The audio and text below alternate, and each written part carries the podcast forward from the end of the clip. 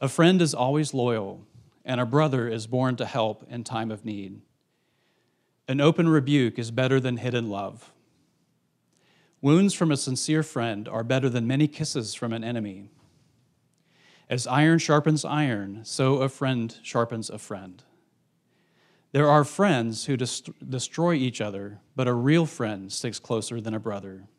Well, this week, um, one evening, uh, I was perusing through Netflix. I was looking for something for Catherine and I to just kind of enjoy as we uh, ate some dinner. And I, I saw a little ad pop up for a new movie, and, and it has uh, Mark Wahlberg in it and uh, uh, Kevin uh, Hart in it. And, and of course, I like both those guys, so I read the review, and it was the typical, you know, buddy movie. You know what I mean by a buddy movie, right? It's, it's, the, it's the friends, and they, they have some kind of adventure it's a, you know, it's a, it's a plot line, and it always works. It just seems to. I mean, even a bad buddy movie can still be good at places, right? And and here's the thing about it: when you think about it, it works because it's tapping into something that every one of us cherish, every one of us need, and we understand the need for deep friendships. Friendships make life different. And this goes all over, and this concept actually goes all the way back into antiquity. Think about uh, Homer, the Iliad, not Homer Simpson, the, the writer, right? Uh, the Iliad. Uh, at the center of that great epic is a friendship. Here's Achilles, the great warrior, and Patroclus.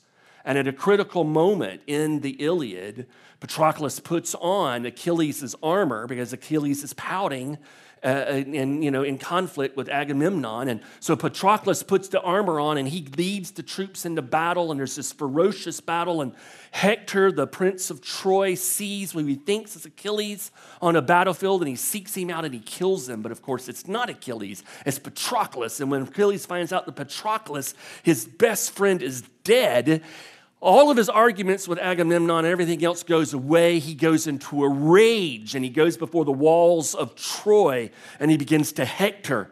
Hector, huh? And, uh, and he calls him out finally. And there's this climactic battle in, in the subsequent event. Phenomenal story and highlighting how important friendship is. The ancients understood, they valued the concept of friendship. You fast forward a few centuries from Homer and you come to Aristotle, who asked the question, What is a friend? And he answered it by saying it's a single soul living in two bodies.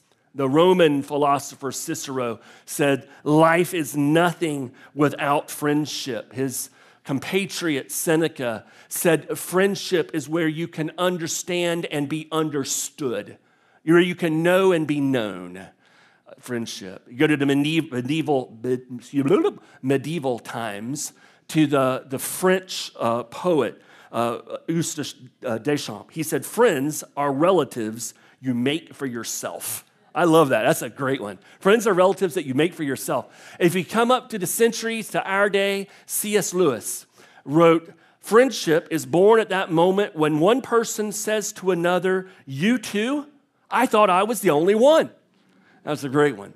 And then, in honor of all of you people from Philadelphia who are suffering after your complete shellacking last night by the Dolphins, I'm going to bring to you people somebody that you would recognize. Before Rush Limbaugh, before Sean Hannity, uh, there was Dr. Bernard Meltzer. Some of you guys know that guy. He was a big talk show host for many years. And this is what he said about friendship. He said, A true friend is someone who thinks you're a good egg even though he knows you're slightly cracked. That's true, isn't it? Friendship. Solomon, way before Homer and the other authors uh, that God used in the book of Proverbs, understood the critical need that we have for friends and the important role that they play in our life. And, and it's for this reason that you see and have seen throughout the book of Proverbs Solomon warning his children about their friends because their friends have the power and the ability to destroy their life, to wreak havoc.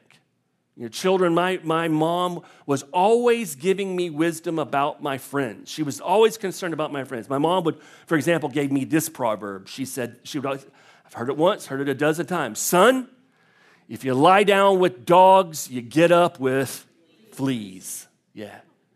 In other words, if your friends are like dogs, it's going to bite you. She also gave me children. She also gave me another very important nugget of wisdom when it comes to friends.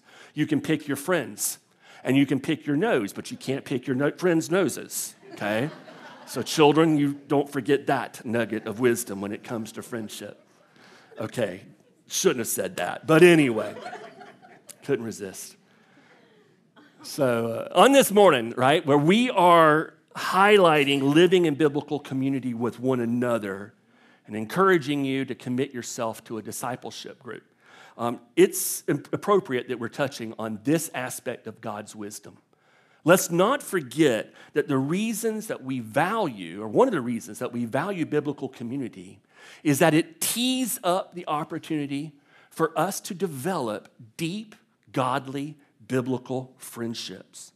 When you look at all of the friendships in the Bible, and there's several like David and Jonathan and the different ones like that, you see this very simple truth that we're going to kind of unpack this morning by way of a takeaway truth that the best friendships they glorify our truest friend.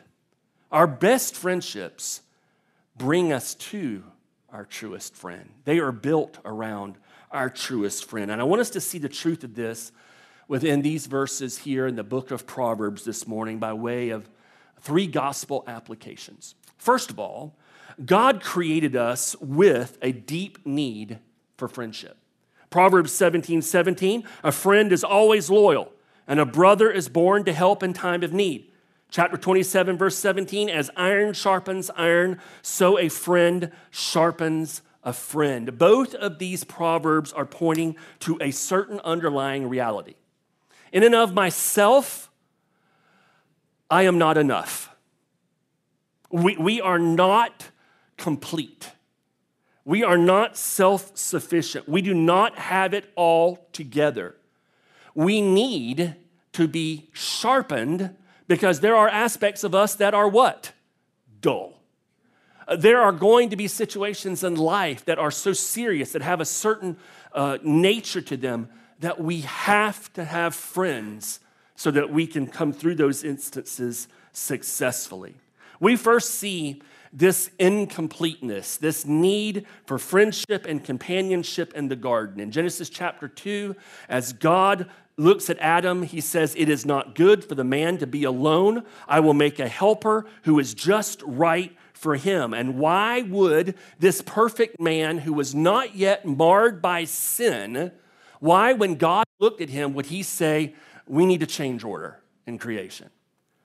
There's an issue here. Why would he say that? It's in the previous uh, chapter, chapter one, when God says, Let us, notice the plurality there, even in the opening page of Scripture, we see something important about God. Let us make human beings in our image to be like us. So God created human beings in his own image. In the image of God, he created them, male and female, he created them. In this very opening account of the world's creation, we see that the God of Christianity is very different than the God of other world religions. Most world religions, they're have some form of God that is polytheistic. In other words, it's many, many gods. There are a few that are monotheistic.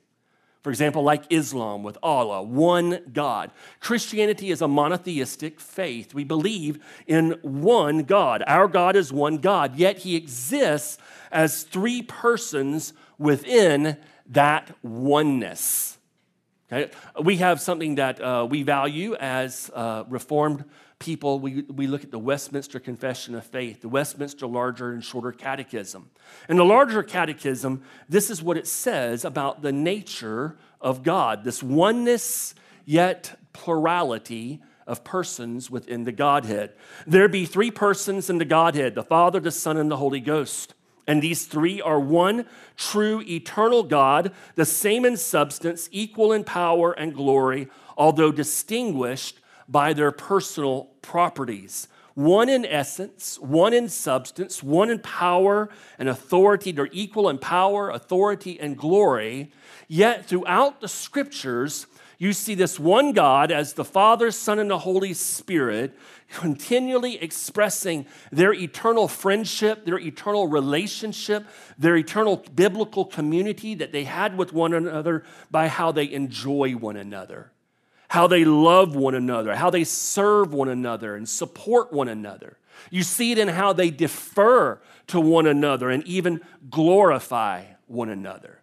When God created us in his image, he created friendship and community within us because he exists within perfect eternal community and friendship and companionship.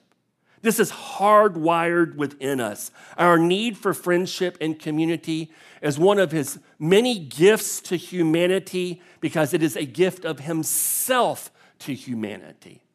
So, since we are created in the image of God, we need to recognize how important it is, how we are hardwired, it's part of our makeup to need deep, biblical, godly, wise friends and biblical community where those friendships can exist. First application. Second application, because God truly loves us, he befriends us through the gospel. Verse 5 of chapter 27 says, An open rebuke is better than hidden love. Wounds from a sincere friend are better than many kisses from an, from an enemy. This nugget of God's wisdom is, is certainly true, and it gives us an insight of what it looks like to be a true friend to one another. True friend. Don't, don't, are, okay. True, true friends don't just tell each other what they want to hear. A true friend loves us enough to tell us the truth, even if it hurts us, so that we don't experience greater harm, greater tragedy. You know, several years back, during a uh, particularly difficult, um, contentious, and stressful time of ministry uh, here at Covenant, uh, a friend from my small group said, Hey, Jerry, can we get together for lunch? And I, I want to talk to you, and I have some questions and things I want to talk to you about. And so uh, we, we met for lunch and we caught up and uh, on conversation. I, I, know we talked a lot about football because it was that it was the fall time of the year. And but at one point, um, my my friend got really serious. You could see it in his demeanor, and I could see that he was nervous. It's like I, I thought he was coming, maybe going to tell me he was having marital problems or something like that, you know. But it wasn't about him; it was about me. And, and he said to me, he said, Jerry, he said, I hope you know I love you which is why it is really hard for me to say what I need to say, what I'm about to say. Well, of course, that got my attention. And he said, Jerry, you were blowing it, man. He said, You're blowing it. He said, I, I know that you're in the middle of, of law. It's hard right now. And you're getting, uh, there's attacks and it's just difficult and, and, and it's, you know, it's stressful. He said, but, but your pride and your sin is coming to the surface so much that you, you're making this about you. And it's not about you, man. It's not about you. But because you're making it about you, you're making things worse, not better. Now, I heard that, and you know, I admit my uh, my first reaction was to be a wee bit defensive, which kind of proved his point, didn't it? Right? It actually proved his point. But my friend loved me, and he, he worked through my defensiveness, and the more we talked, the more I got convicted and realized he was 100% right. I was blowing it. I, it was my sin. It was my pride. I was making it about me, and it's not about me. And so then that meant I had to do the, the hard thing of going to people who I knew that I had offended and ask them to forgive me for my words and for my attitudes and how I'd made a difficult situation harder than it should have been. On that day, the open rebuke from my friend was the demonstration of true loving friendship. An open rebuke is better than hidden love. In other words, true friends speak the truth in love to one another. This is what the apostle Paul was getting at in Ephesians 4:15. We will speak the truth in love, growing in every way more and more like Christ who's the head of his body, the church. We will not become transformed into the image of Christ if we do not have friends where we're living in community with one another who have the right to say hard words. Words that hurt, but ultimately they do not harm because God uses them to transform us into the image of Jesus Christ. Holding back is actually the sign of an enemy, not a true friend. Because when you hold back good from somebody that will make them into the person that God wants them to be, you're instead encouraging them to be the person that God does not want them to be. That's what an enemy does. That's not what a true friend does. But you know, as I pondered the truth of this proverb, I was struck by how it applies to our friendship with God. I mean, think about it for a moment. In the fall, uh, you go back to the garden, Adam and Eve, you know, he gives to Eve. Now Adam has his perfect friend. He breaks out into song. Their husband and wife. I mean, here's this companionship and friendship that is meant to mimic what is existing within the Godhead. And they're the friends of God. They meet with God personally in the, in the cool of the evening when he would visit the garden. They have this relationship and friendship where they, unlike anything that's happened since then within humanity, they have this kind of relationship with God. And then they proved that their friendship with God was fickle from their side of the equation. They sin. And the friendship with God was destroyed by sin. But in spite of their fickle friendship and our fickle, fickle friendship with God, He responds instead with true, loving friendship. What does He do? What did He do? He, he tells us the truth about our situation. He doesn't hold back he tells us that all of us have sinned and fall short of his glory, that the wages of our sin is eternal separation from him, and that even on our very best day, we will never be able to earn his friendship because our sin is so egregious in the sight of our Creator that we are doomed. And instead of being his friends, we are his enemy. His words man, that, that hurts. It challenges us. It challenges our pride and our self righteousness. And we want to become defensive when we're faced with this truth, just like I was defensive with my friend. But the fact is that even though his words hurt, they are not harming us. They are actually opening our eyes to what is real, and they are offering healing and forgiveness. And then, in the ultimate step of friendship, God the Son takes on flesh and he dwells among us and he lives the life that we are to live. And then, just as he proclaimed to his disciples, he demonstrated the depths of his friendship. There is no greater love than to lay down one's life for one's friends. Because of his loving friendship towards us, he was pierced for our transgressions, the prophet says. He was crushed for our iniquities. Upon him was the chastisement that brought us peace, and with his wounds we are healed. The wounds of our truest friend overcome the damage that our sin could ever do to our friendship with God. Through his wounds, through him laying down his life on our behalf, we have been healed so that we no longer have to be enemies of God, but instead we can be called friends of God. This is the good news. And this is how God is, has befriended each and every one of us who follow Jesus this morning. He, the ultimate, truest friend, reconciled us to our Creator. One final application this evening our best friendships will mirror the love and the faithfulness of our truest friend. There are friends, the proverb says, who destroy each other but a real friend sticks closer than a brother. Many of us have experienced this in life. We have family. You may have a good relationship, bad relationship, mediocre relationship, but, regardless of your relationship with your family, you have someone in your life who is you're actually closer to than a family member. Maybe even in your brother. That's a friend who you can turn to. But the ultimate fulfillment of this proverb, of this nugget of God's wisdom, is in Jesus, our truest friend. It's embodied in our Savior, the friend who sticks closer than a brother. And so I want us to flesh this out a little bit. His friendship towards us by giving you four words, and because some of you love alliteration, they all start with the letter C, okay?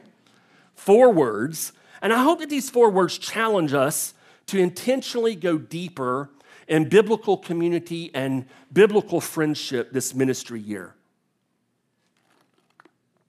With these four words, I want to challenge all of us, especially those who are embracing this call to be in community with one another. I want to challenge us to move be- beyond surface friendships with the people in our church to, to a deeper friendship with at least one or two, to move beyond uh, surface community and fellowship within our discipleship groups to, to deep biblical, authentic community. And these four words are critical for that. First word, constancy. Constancy. Uh, uh, Proverbs 17 17, we read it earlier. A friend is always loyal, and a brother is born to help in time of need. In our time of deepest need, Jesus is always there, isn't he? Even when we sin and we reject Him and we trade the pleasure of His blessing and His power for the temporary pleasure of sin, He does not abandon us. He doesn't give up on us. He doesn't forsake us. He doesn't throw up His hands and just say, Well, I'm going to have to put up some boundaries around that friendship and move on. Not at all. He faithfully stays present, never abandoning, never leaving, never forsaking always constant, offering the very help that we need just in the nick of time. Jesus, our true friend, the same yesterday, today, and forever. Your best day, your worst day. He's your true, constant, faithful friend. Constancy. Second word, candor. Candor. Um, we have different values in our church and, and we publish them and we review them with you from time to time. But it's interesting what our first value is. If you look at the list of values, our very first value is the value of living authentically with one another. Living authentically is living candidly, living transparently with one. Let, let's read the value aloud in unison, can we? Living authentically.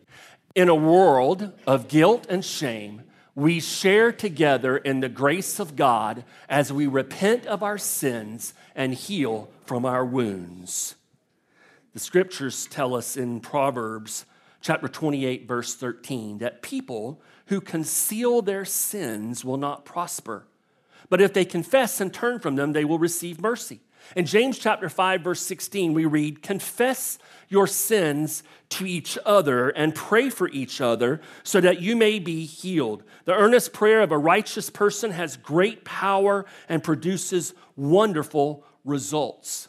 What are these verses calling us to? They're calling us to a level of candor, of transparency, of authenticity that is not natural.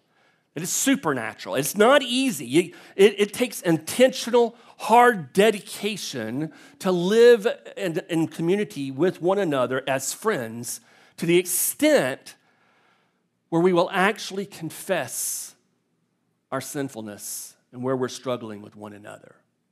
When we come together, so often the temptation is for us to conceal, to hide, to pretend. But the gospel gives us the right, the power, and the ability to be candid with each other. Candor. You know, here, my friend who met with me, he helped me get healing through the gospel because he was candid. He was authentic and he was transparent with me. This is hard.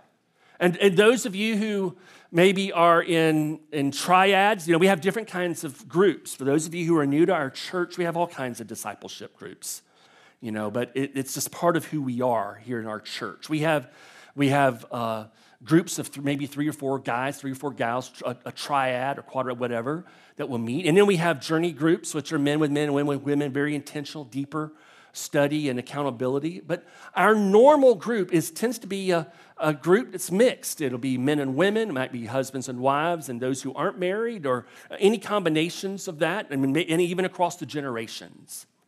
It's a little easier to get candid when it's three dudes who are meeting at Denny's every, every week for breakfast or wherever. That, that actually gets a little bit easier over time to start being candid with one another and to live authentically with one another. It's a lot harder in our normal groups. And so here's your homework, group leaders, and those of you who are in groups. These first couple of weeks when groups start, I want you to talk about candor. How are we going to facilitate living authentically with one another? Uh, are we going to break up into men and women? Are we going to break up into smaller groups? Or how will we do this? Because the ability to confess our sins, to be real, to say, I need support, I need help in this area because of X, Y, Z. This is critical to true friendship. It's critical to biblical community. Without it, it's just surface. It's just a Christian version of, you know, a book club or a country club or, or, uh, or whatever. This is what makes biblical community so powerful candor. A third characteristic you have constancy, you have candor from our Lord Jesus. He doesn't, he never pulls punches with us. He comes to us in truth with what's going on. And then there is compassion. Compassion. Who among us hasn't experienced the loving, faithful, rejuvenating power of Jesus' compassion and mercy? When we suffer from the tribulations of life, He's there to offer us strength and encouragement and support through the Holy Spirit, through, his, through our church family. When we struggle with our sin and our brokenness, and once again we run back to whatever that idol is in our life, He doesn't, he doesn't chide, He doesn't fuss and demean and shame and turn His back on us, but instead He comes to us as one who took on flesh and understands our struggle. How important compassion is as we live candidly and authentically with one another. The, the, Apostle Paul understood this. And one of these passages that talk about candor with one another, you see compassion interwoven throughout it. In Galatians chapter 6, he says, Brothers, if someone is caught up in a sin, you who are spiritual should restore him gently. In other words, by saying spiritual, not that you know you're better than the other person. It's just that you you are not caught up in that sin. But watch yourself, or you may also be tempted. Carry each other's burdens, and in this way you will fulfill the law of Christ. If anyone thinks he is something when he's nothing, he deceives himself. Do you, do you see how Paul wraps compassion the, the law of Christ is what? That we love one another. He wraps compassion right in with this concept of candor. Yes, we come to one another. We need the rebuke of a friend, but that open rebuke has to be saturated and wrapped in compassion and love for one another. I could listen to the words of my friend who was speaking truth to me that day because in my heart, I knew He was for me, that He loved me. And there was compassion in His spirit as He understood that while I was sinning and struggling, He got it because He sins and struggles. And we're two pilgrims, both needing God's grace and mercy. That candor and compassion, when they are married together, in a friendship. That is iron sharpening iron. That is when the, Holy Spirit begins to do miraculous things in our lives within the biblical community and friendship that we enjoy. One final characteristic you have constancy, you have candor and compassion. Finally, there's consideration. Proverbs 15, verse 23 says, Everyone enjoys a fitting reply. It is wonderful to say the right thing at the right time. This is consideration. This is tact. This is diplomacy. This is discernment and wisdom as to how to come to someone in candor in order to be a, a help and not a harm.